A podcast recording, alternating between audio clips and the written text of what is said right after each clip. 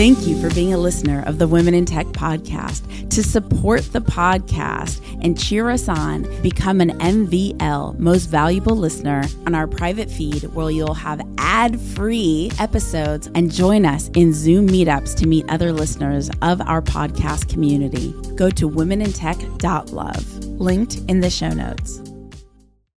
I think adversity builds self belief can be that person who can choose to be a victim of that, or you can choose to power on and believe that you will overcome that adversity.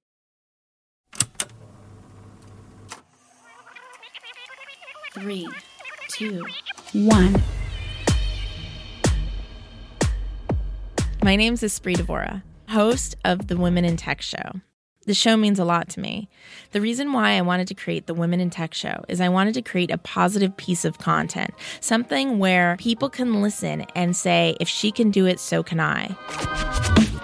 I am Mike Veldhuis, business owner of the Dutch IT company Nalta and podcaster from the Netherlands. I just love the Women in Tech podcast by the talented Espree Devora.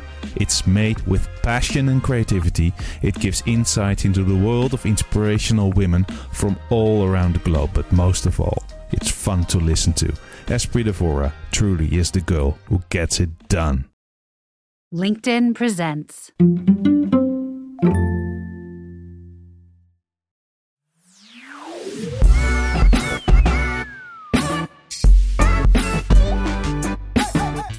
Welcome back to the Women in Tech podcast, celebrating incredible women in tech from all around the world. My name is Katherine Roan, and I have the privilege of guest hosting this episode. And with me here today is Helen from Melbourne, Australia. Helen, welcome. Hello, Katherine. Thank you so much for making the time. I can only imagine how incredibly busy you are. I'm going to let you, you know, do the honors. So, can you please tell us a little bit about you and what you're up to these days? A little bit about me. This I, I, I, always get asked this question, and it's not a very quick uh, answer.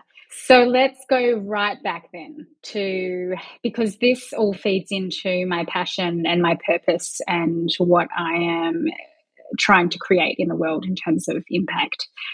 So it really stems from my upbringing, and I was adopted into an Australian family when I was 13 months old from the Philippines. And the reason I was given up for adoption was that my mother at the time was dying when she was giving me up for adoption. My father couldn't afford to keep me. And two of my siblings out of nine passed away from malnutrition. So it's an extremely dire situation that I came from. Um, however, was placed into an incredible family here in Australia a very loving, very caring, supportive family um, who I'm, I'm very close with. Even though that is the case, though, I faced a lot of adversity growing up in a very small country town in Victoria, uh, Australia. And I was faced with a lot of racism, a lot of bullying at school. I was there in the only Asian in my school, so often I would go home crying most days and thankfully had the support of an incredible role model uh, my father and and mother who taught me all the lessons of adversity and how to um, cope through times of challenge. And i guess that has really stayed with me all of my life and I'm extremely grateful for the opportunities that I've had in life and also my ability to create opportunities for myself. So there has been a, a dying need and desire for me to to give back to young people to help them create opportunities for themselves. It wasn't really apparent, I think, for me to finally take that jump a few years ago to start up my uh, my company. And uh, so I left my my fast forward many many years, left my corporate job at at Deloitte, founded a company called Spill the Beans, which is a social enterprise. Uh, it originally started out as like a TED Talks for kids by kids, uh, helping young people to inspire others and share their stories and uh, their inspiration with young people and uh, general public. And uh, booked out the Melbourne Convention Centre initially for you know 600 people. Started selling tickets and had these incredible kids booked in, and then the pandemic hit. So from there, had to very quickly move and pivot onto more of an online offering and came up with the idea, which is not a, a new idea, but it's it's like a, a, Shark Tank for kids, essentially called Pitch Fest, and it's a, a production where kids get to pitch their charity and business ideas to leading entrepreneurs from around the world. And we had some incredible entrepreneurs on the show. Um, Marc Randolph, the co founder of Netflix, who I'm still in regular contact with, and who tells me how bad my ideas are from time to time. And uh, also, uh, you know, a couple of the sharks on, on Shark Tank here and over in the US as well. And uh, it's it's incredible the you know the, the willingness that these entrepreneurs are, are to give back to to young people. So created that production and turned it into an educational resource to teach students around Australia the skills of entrepreneurship, design thinking, ideation, problem solving, and created a workshop, um, an ideation workshop called Pitchfest. And through those workshops, and this is where I'm, I'm leading to where I am right now, lots of things were apparent in those workshops where students wanted to solve real world problems, not just theoretical ones um, and problems that related to the United Nations Sustainable Development Goals. And they're teaching them a lot in schools these days, which I think is fantastic. But they really wanted to solve a lot of those problems, and particularly those the top top ones that, that came up a lot of the time were mental health, uh, environment, and education. And then also the difficulty that schools were facing a lot as I was um, facilitating these workshops was bringing industry into the classrooms.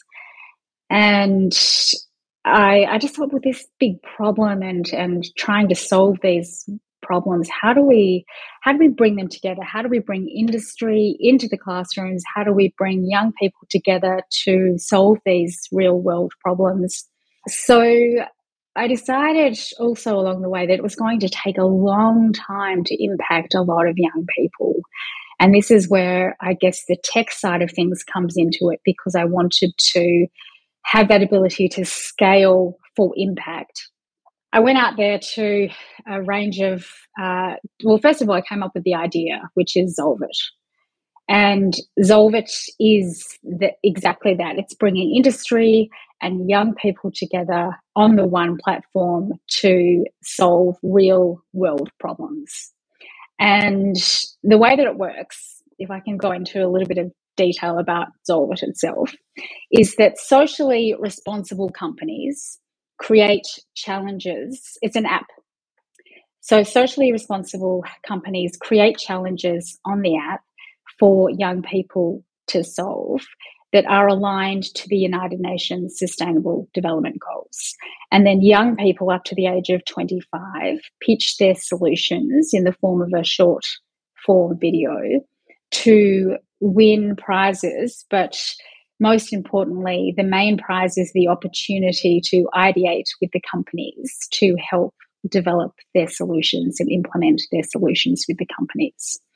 So for companies, it's about displaying and demonstrating their social responsibility by creating these challenges that are aligned to the United Nations Sustainable Development Goals. It's also about attracting a talent pool of young people who are motivated, who are you know passionate um, and have similar uh, values alignment with the companies and who are also skilled and who can demonstrate the top skills that employers are looking for as well in terms of presentation, communication, collaboration, problem solving.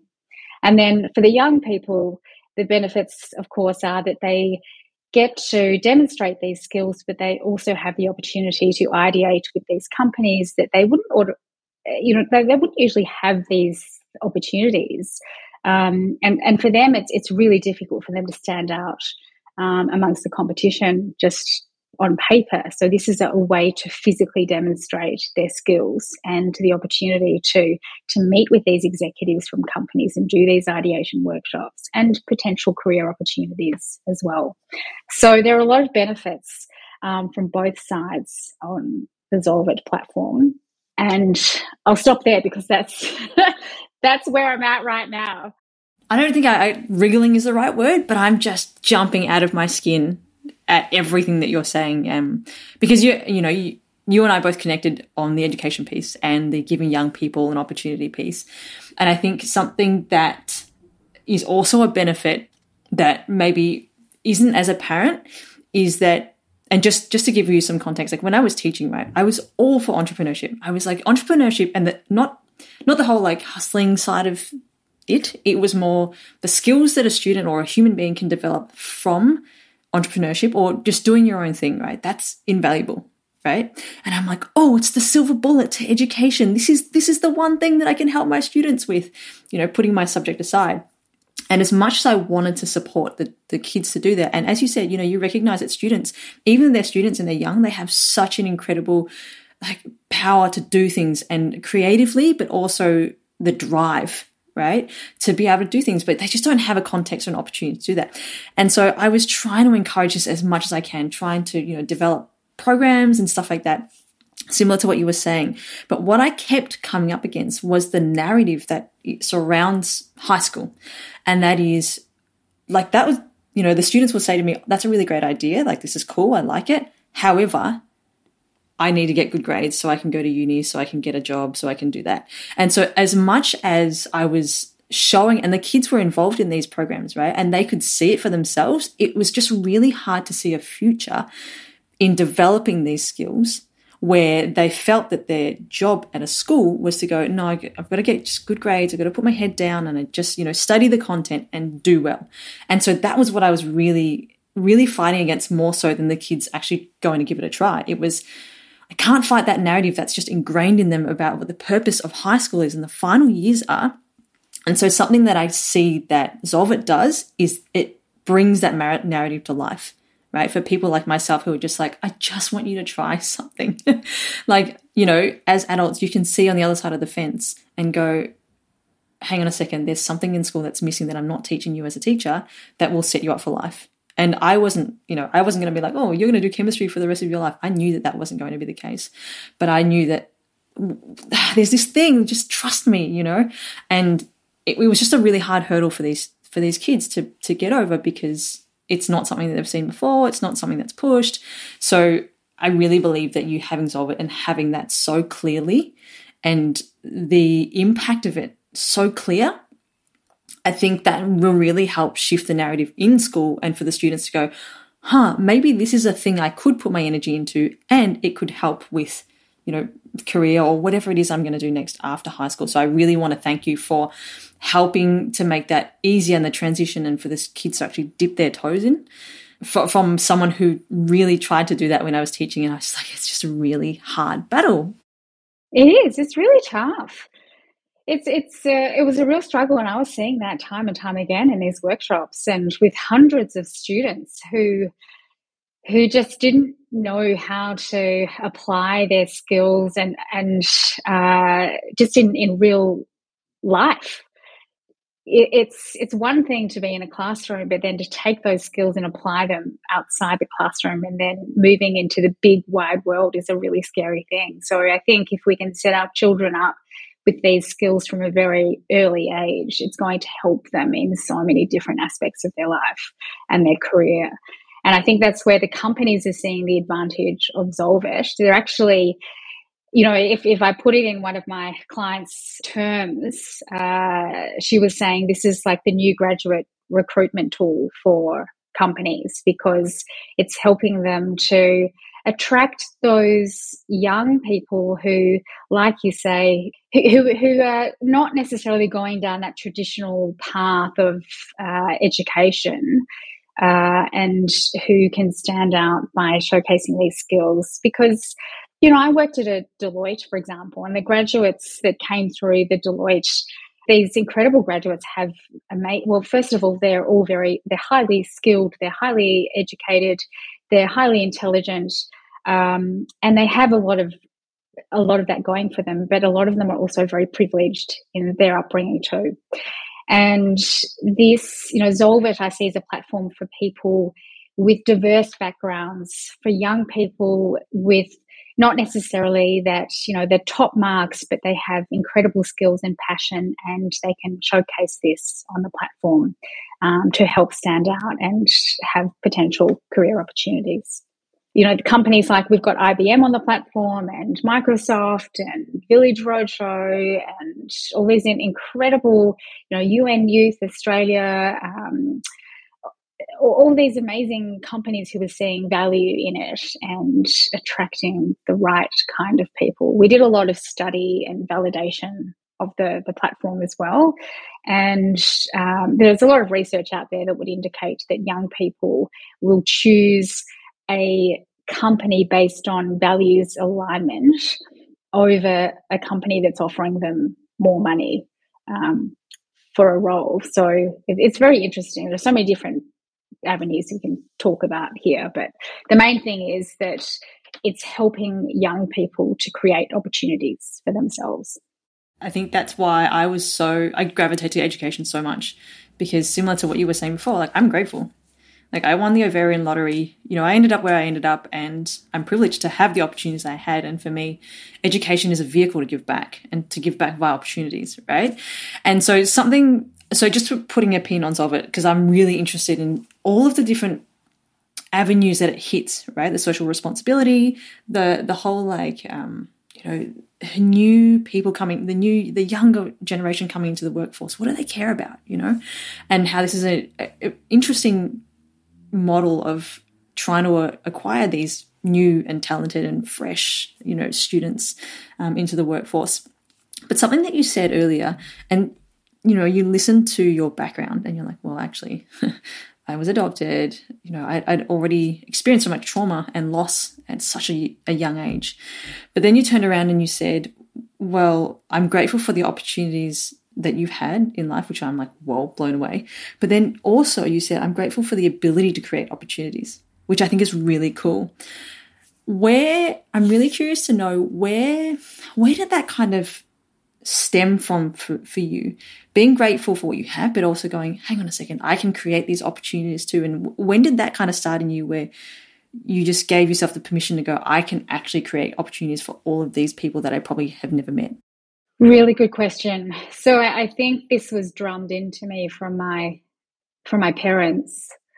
Uh, my my father is very much a role model for me. And I think it's important for young people to have a role model in their life who can really lead by example. And I, I think, I think also just because I, I, think it feeds into the, the fact that I'm so grateful for every opportunity that has come my way.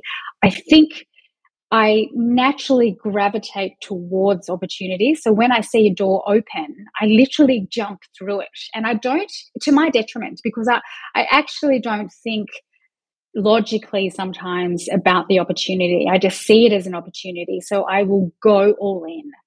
And I think through you know, by virtue of just jumping through that opportunity, um, jumping at that opportunity, I find myself creating and this is where the ability comes into it. I actually find myself creating something for myself through that opportunity. So I step out of my comfort zone, I jump at that, and then the ability comes into well, I kind of build it as I go along. Do you know what I mean? It's it's like that, you know, that very cliche of you jump off a cliff and then you build your plane on the way down. It is that is how my life, my whole life has been like that from working at you know at a very young age doing the paper round to um, paying for you know i wanted to in year 12 for example I, I, said to my parents i want to change schools because they were offering a different um, different subjects. And my parents said to me you can change schools if you pay for your fees and your books And I said, okay, fine, I'll do that. And so I got a, you know, I started picking apples and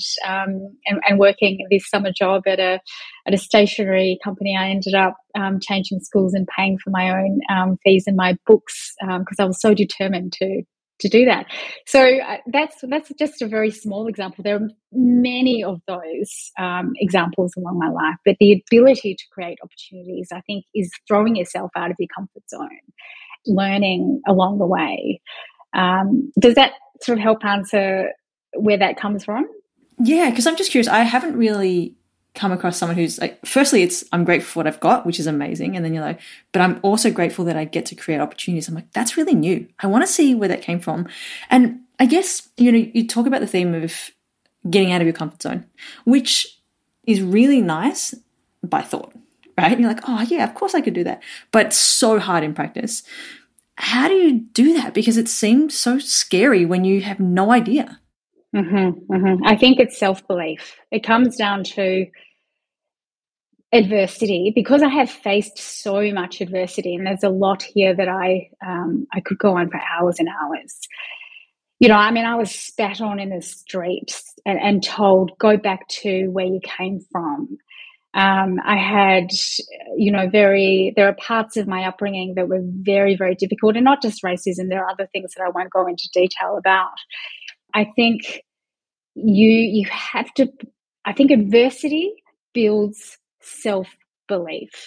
Can be that person who can choose to be a victim of that, or you can choose to power on and believe that you will overcome that adversity.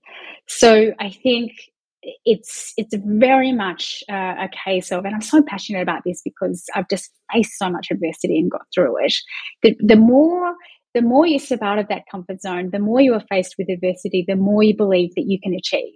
A few years ago, I ran the Great Wall of, of China marathon.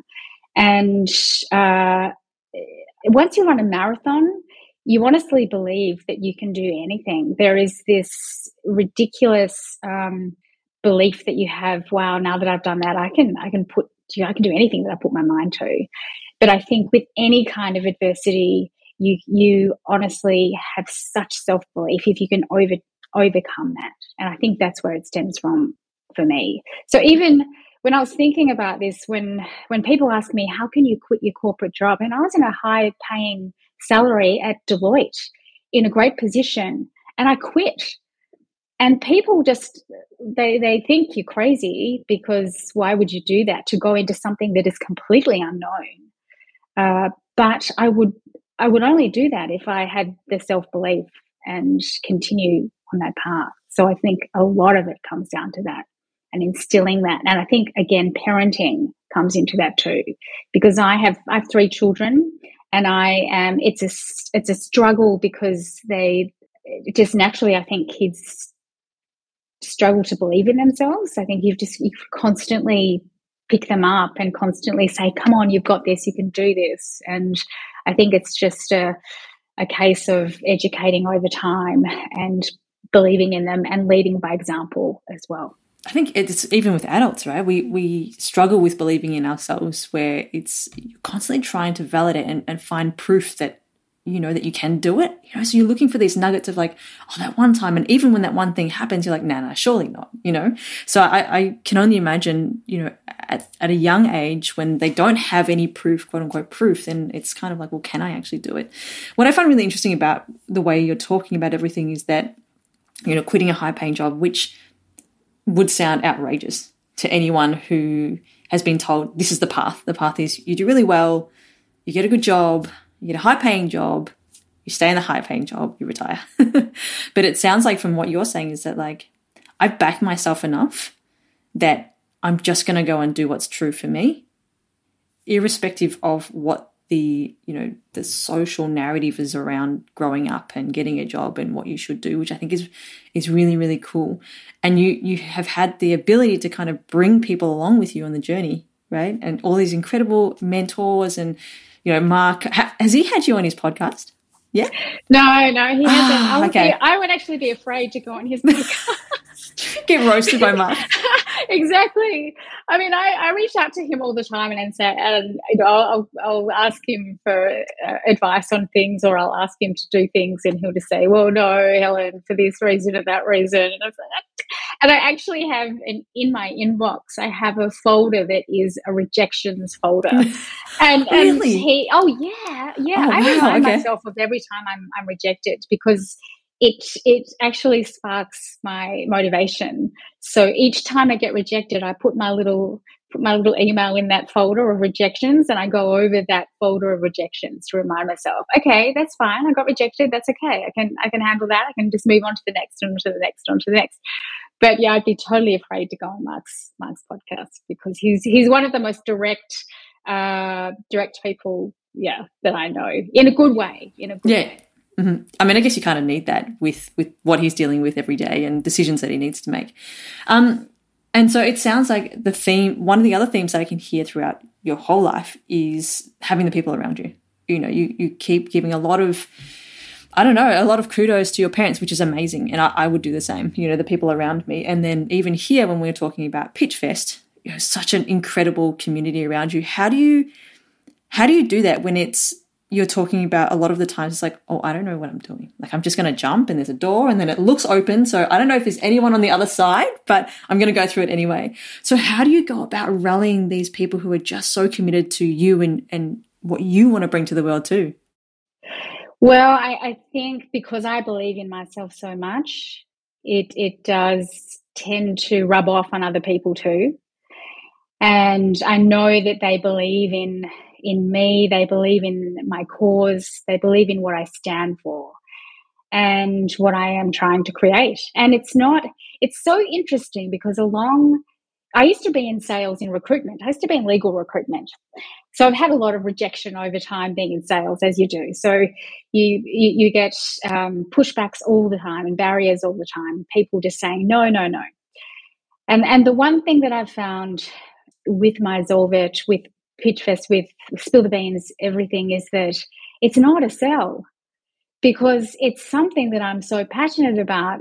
Even when it comes to having these meetings with uh, with potential clients or with potential people you want on your board or it's just me talking naturally about something that I'm passionate about. So I don't I don't feel like I have to uh, like I did in sales, prepare for a, a sales pitch or a sales meeting because it's just it all just comes so naturally to me because it's something I'm so passionate about.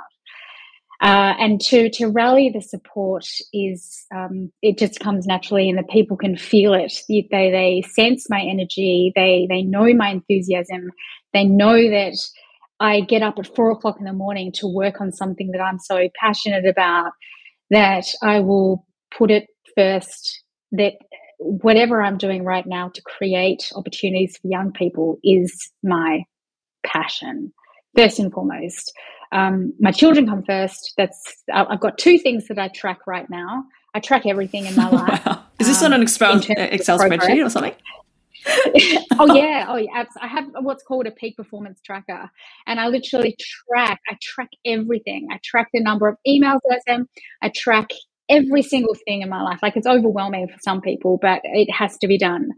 And I track two things. It's it's relating to to being a good mother and relating to Xolvit. They're the two things that I'm tracking right now. It changes over time. My peak performance tracker changes over time, but they're the, they're the two things. And having the people, so I've got the CTO of Microsoft Australia on my advisory board. I've got the chairman of Deloitte on my advisory board.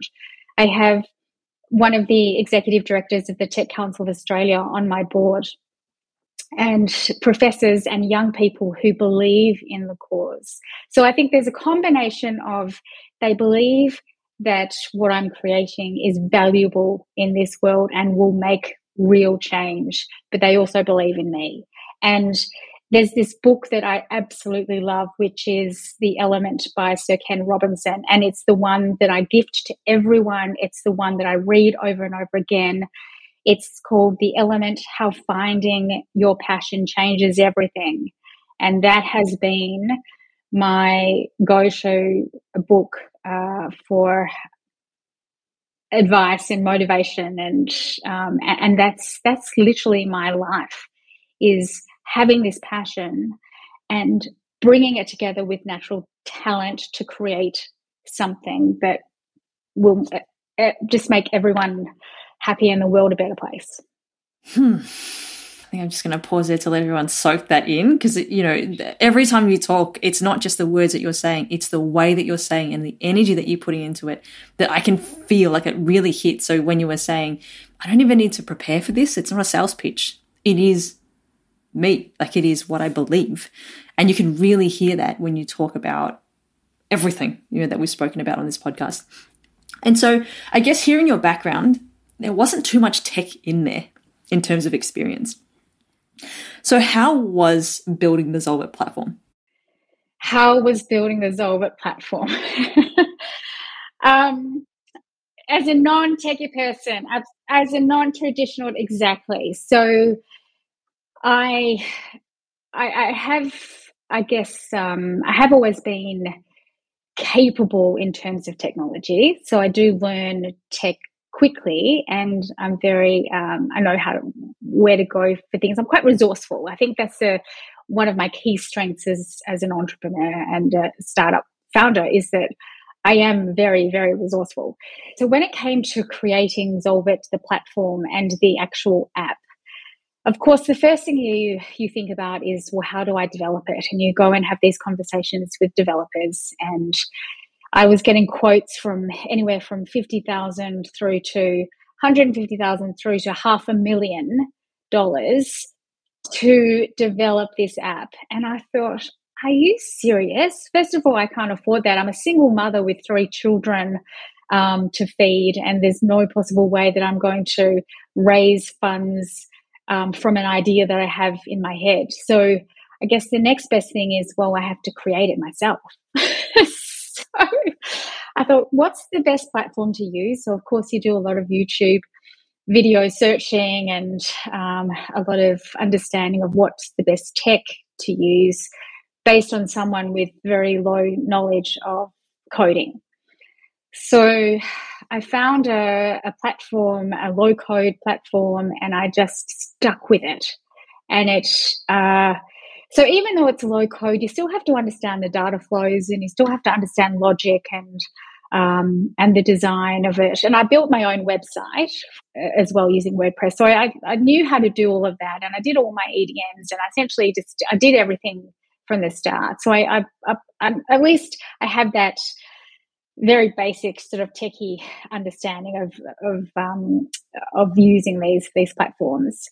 So I just taught myself and in six months, I had taught myself how to program, understand the logic and the, the data flow and the design and the development. And I just went through wireframe after wireframe after wireframe. And if you look at the back end of Xolvit, it looks like a crazy, it looks crazy because all of these these lines are just going everywhere and all over the place. And and you either think, well, this is either the mind of a crazy person or it's the mind of you know, a genius. So, um, so I was up, you know, I've got three children. I was up four in the morning most days, um, you know, trying to understand it and, uh, and program. And then during the day, and then, you know, while my kids are in the bath, while my kids are doing all kinds of things, I'm on my laptop just constantly um, learning and programming. And finally launched it on the app stores, very much in beta. I mean, it's still very much, there's so much more to do with it, which is what I'm going through now. Um, and it's great to have the likes of, you know, the CTO of Microsoft on my board who can sort of help navigate the, the tech side of things. But certainly, um, at least the ability to create. And here's a, the prime example of creating an opportunity for yourself is teaching myself to do that. I had a question to ask you, but there's something that you said that I was like, oh, my ears kind of just pricked up. Not that it doesn't sit well, but curious to know your opinion because you you said that you know you have this idea in your head and you're like, well, it's either fifty thousand anyway, it's for a million dollars, and then you said, but like surely I can't raise from an idea that's in my head. And then I was like, hang on a second, but everyone else has done it.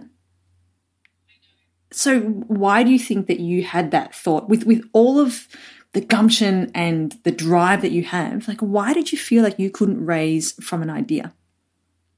Now, when I look back at the time, I didn't think that I could. At the time, I didn't. in hindsight, I now feel that I could raise anything with an idea in my head because I believe that there is a design process that you need to go to and go through in order to tell that story about your idea. So it's at the time, my idea, it was just an idea, and it is very hard to sell an idea to someone without having to articulate, without understanding the problem, the solution, the uh, you know the growth, the impact, the business model, you know all all of that process, and I've learned so much over the last six months in that whole design ideation phase. But you're right, it's a good question because people do raise funds based on an idea. But there's there's there's a design they've the re- the reason that they are successful in raising those funds is that they have articulated it extremely well and they've put it down in paper in ways that um, demonstrate the success of that idea. And and i think at the time when i was thinking of well i can't raise funds because it was it was just all so much up in in my head that it was hard to articulate that at the time. But it's not until i've gone through the process now that i've created it and turned it into something that it is a lot easier for people to to even see what it looks like. Does that make sense? Yeah, yeah, for sure. It's just you know how you, you read news, you know, tech news in particular. It's like, oh, this person raised from like it hasn't even started. And you're like, how do you do that? But you know, it's it's not unusual for someone to go, I have an idea. Let me ask some people, and then I somehow something happens in the middle and they get a raise, right? So that's why it's just yeah, that's why I was just so intrigued because you have had just in the way that you see things and see the world. I'm like, surely she knew that she could just go, yo, I've got an idea let's you know let's go for it. let's let's potentially raise so yeah no, i just wanted to see where you were at with something like that and whether it was you know i don't know were you scared? Was it a motivation thing? I'm not sure. I was definitely scared. Definitely scared. It's a really difficult thing to bring an idea to life. It's all well having it in your head but to to actually bring it to life and to create it from scratch it's it's a wonder there aren't so many you know entrepreneurs because it's so hard it's so tough and it is a scary path to take because you don't know where it's going to end um, because you're going so many different directions all the time but as long as you stay true to your purpose i think that's the main thing and and i do have a vision I don't doubt you. I don't doubt you and I mean, those the six month period that you had to actually build it was that. I don't know. Would you say that that was some of the biggest challenges that you had building this whole thing? Or or what is a big challenge that really jumps out in your mind that you had and how did you overcome it?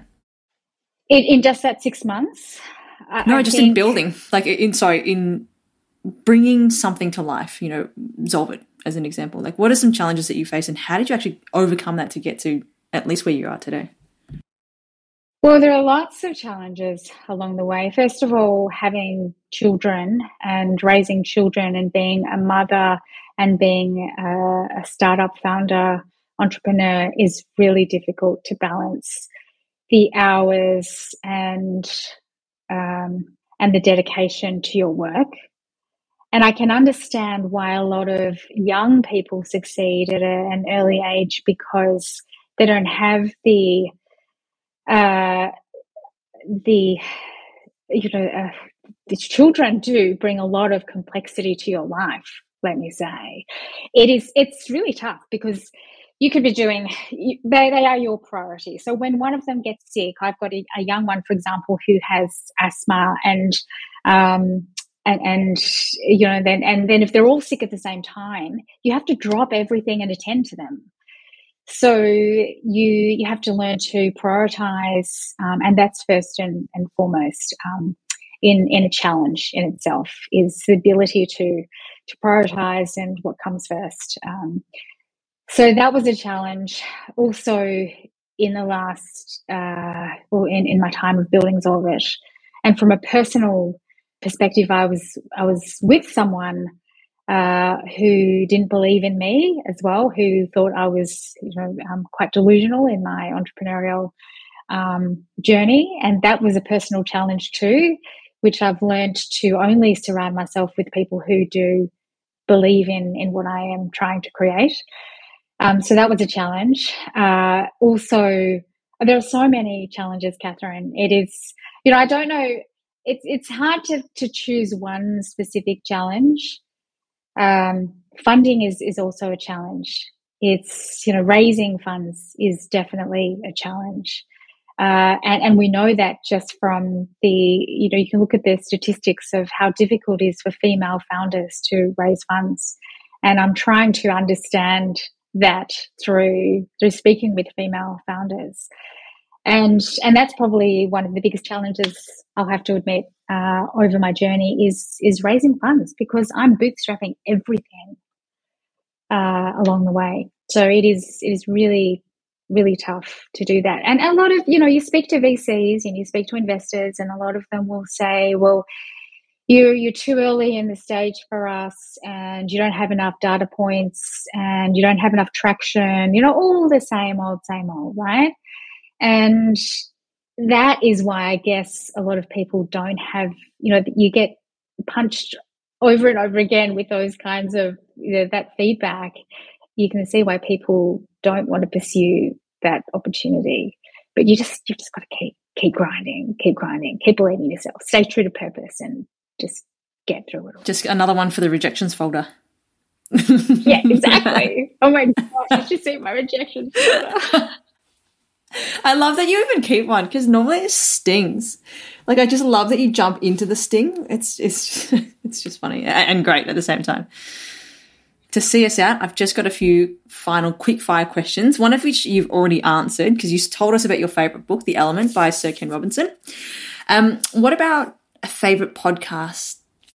Oh yeah, um, probably my go-to favorite podcast would be Guy Raz, How I Built This.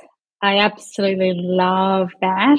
Um, I've cried so many times listening to the stories of the entrepreneurs on that podcast. James Dyson, for example, his podcast with with Guy is just incredible, and you just learn of all all the things that we're talking about today. These founders have gone through, and you only see the success when when things really start to take off, but you don't see all the 5,127 prototypes that James Dyson created before he actually got to the number one. So that that's a big go-to podcast for me. Another one would be Masters of Scale with Reid Hoffman. Um, I do like Tim Ferriss, um, aside from all of his advertising, but um, yeah, you just fast forward to the first five minutes of his podcast, and then everything else after that is great. But he does have some fabulous guests on. Uh, so I do love that podcast. And yeah, talked about the element by Sir Ken Robinson, which is amazing. And so, what about your best resource for tech? Oh, so many, so many. Uh, I love Typeform for uh, for questionnaires and surveys, and I think that's just an easy transition for um, yeah getting a lot of information. I use um, Mailjet for EDMs. Uh, I use what else do I use? Um, oh gosh, there are so I'm many. I'm so surprised you have not brought up your Excel spreadsheet. what, do you know what? Excel, exactly. I don't like Google spreadsheets for some reason, but I love Excel spreadsheets. Excel spreadsheets for everything. Track my peak performance tracking. Um, go to tech for uh, for tracking exercise would be um, Strava. I'm always on Strava for tracking. Yeah, Noom for, for tracking my my food and um, my exercise and calories and everything else. And yeah, Excel for everything. You, I feel like I'm just living life on a cloud when I talk to you because I'm like I don't know anything. Like I can remember maybe what I had for breakfast because it's the same thing I have every day. But apart from that, I couldn't tell you. So I'm literally floating on a cloud where you're just tracking everything. Because you have to be resourceful. You've got to go to places that you've got to do things really. Do you know, it's really funny because I have a business coach and one, he's this 32 year old from the States and amazing. Best piece of advice I could give to anyone would be to have a coach or several. Um, but I realized that uh, I used to think, you know, when you go along for an interview and they'd ask you at interview, what are your key strengths? And one of them I used to say was, I can, I'm a, a great at um, multitasking. And I've since learned that that is actually not a good skill to have, let me tell you, because when you multitask, you don't end up focusing on things. And I've, I've really honed in on the key things that I need to focus on. And it, it's just really interesting that um, being extremely resourceful now, you've just got to do things very quickly, but it helps you to add extra time into your day. Let's put that badge of honor in the drawer, the multitasking badge of honor. Um, what about a hobby? What hobby have you got right now? Oh, what do I have that is a hobby? I have a book club that I go to, and this is this is um, calling me crazy, but it's it's based in the states again. So it's at two thirty in the morning. I get up every Saturday night for my book club um, and my kids. You know, and and this is another example. I lead by example for my children because they see me uh, developing in so many different ways, and learning is always one of those. And book club for me on a, a two thirty in the morning with people who are this, this similar minded in, terms of they want to develop and read similar books and they're all they're either entrepreneurs or startup founders and i just i am amongst my people in that book club.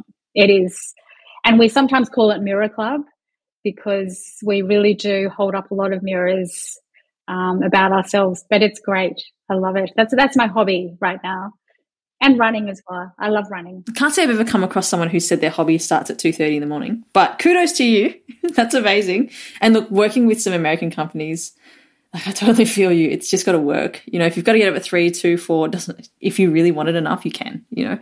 And so what can our community do to support you? Well, first of all, with Xolvit, whilst we're in our early stages, I, I think come along on the journey follow um, follow Xolvit on on LinkedIn, follow Xolvit on Instagram. Uh, help me in my journey in any way you can because by helping me, you are helping young people. So it's it's not it's not about me, but it's it's certainly helping me to help others. Reach out to me, uh, and, and if you've got any way any ideas, any if you want to come on the platform if you're a company who wants to create a challenge on the platform to help young people as well that would be amazing. Reach out to me that way. Um, and funding of course. There I, I, have to i have to ask if anyone is interested in investing right now. We are very seriously taking on funding um, taking on investment and even considering going down and this is what we're throwing around with the board is do we go to silicon valley? This is a really good question. I'm sure you get a lot of that but do we go to silicon valley and pitch to vcs and investors? Uh, do we just take that plunge another jump off the cliff moment? Could be a trip. Maybe that 2 2.30 a.m saturday morning can become a normal time for you if you're over in the states. And you did say connect with you. Um, how can we connect with you uh, so connect with me uh, on LinkedIn. So Helen Baker on LinkedIn, you'll find me there. Uh, Spill the Beans because I post everything on Spill the Beans um, at Spill the Beans on Instagram, and also Spill the Beans and also Xolvit on LinkedIn are probably the two places to go for Xolvit and Spill the Beans. Awesome. Well, look, thank you so much for your time, Helen, and thank you for bringing the passion that you brought today. It was just incredible, and I'm so excited. and I know we're at the end of the conversation too, so thank you. And thank you to everyone who's listening and for hanging out with us today and the Women in Tech podcast to connect and collaborate with more incredible women like Helen, women in tech from all around the world. Remember to go to womenintechvip.com. That's womenintechvip.com. And of course, say hello to us on our socials at Women in Tech on Twitter, Insta, and Facebook. And until next time, stay safe, be rad. Bye. Bye.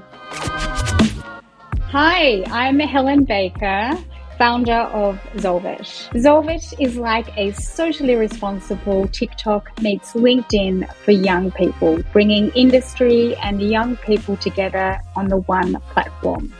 I'm based in Melbourne, Australia, and you're listening to Women in Tech. The Women in Tech podcast is hosted and produced by me, Espree Devora, with help from Janice Geronimo, edited by Cory Jennings, production and voiceover by Adam Carroll, and music from Jay Huffman Live and Epidemic Sound. The Women in Tech podcast is a We Are Tech.fm production.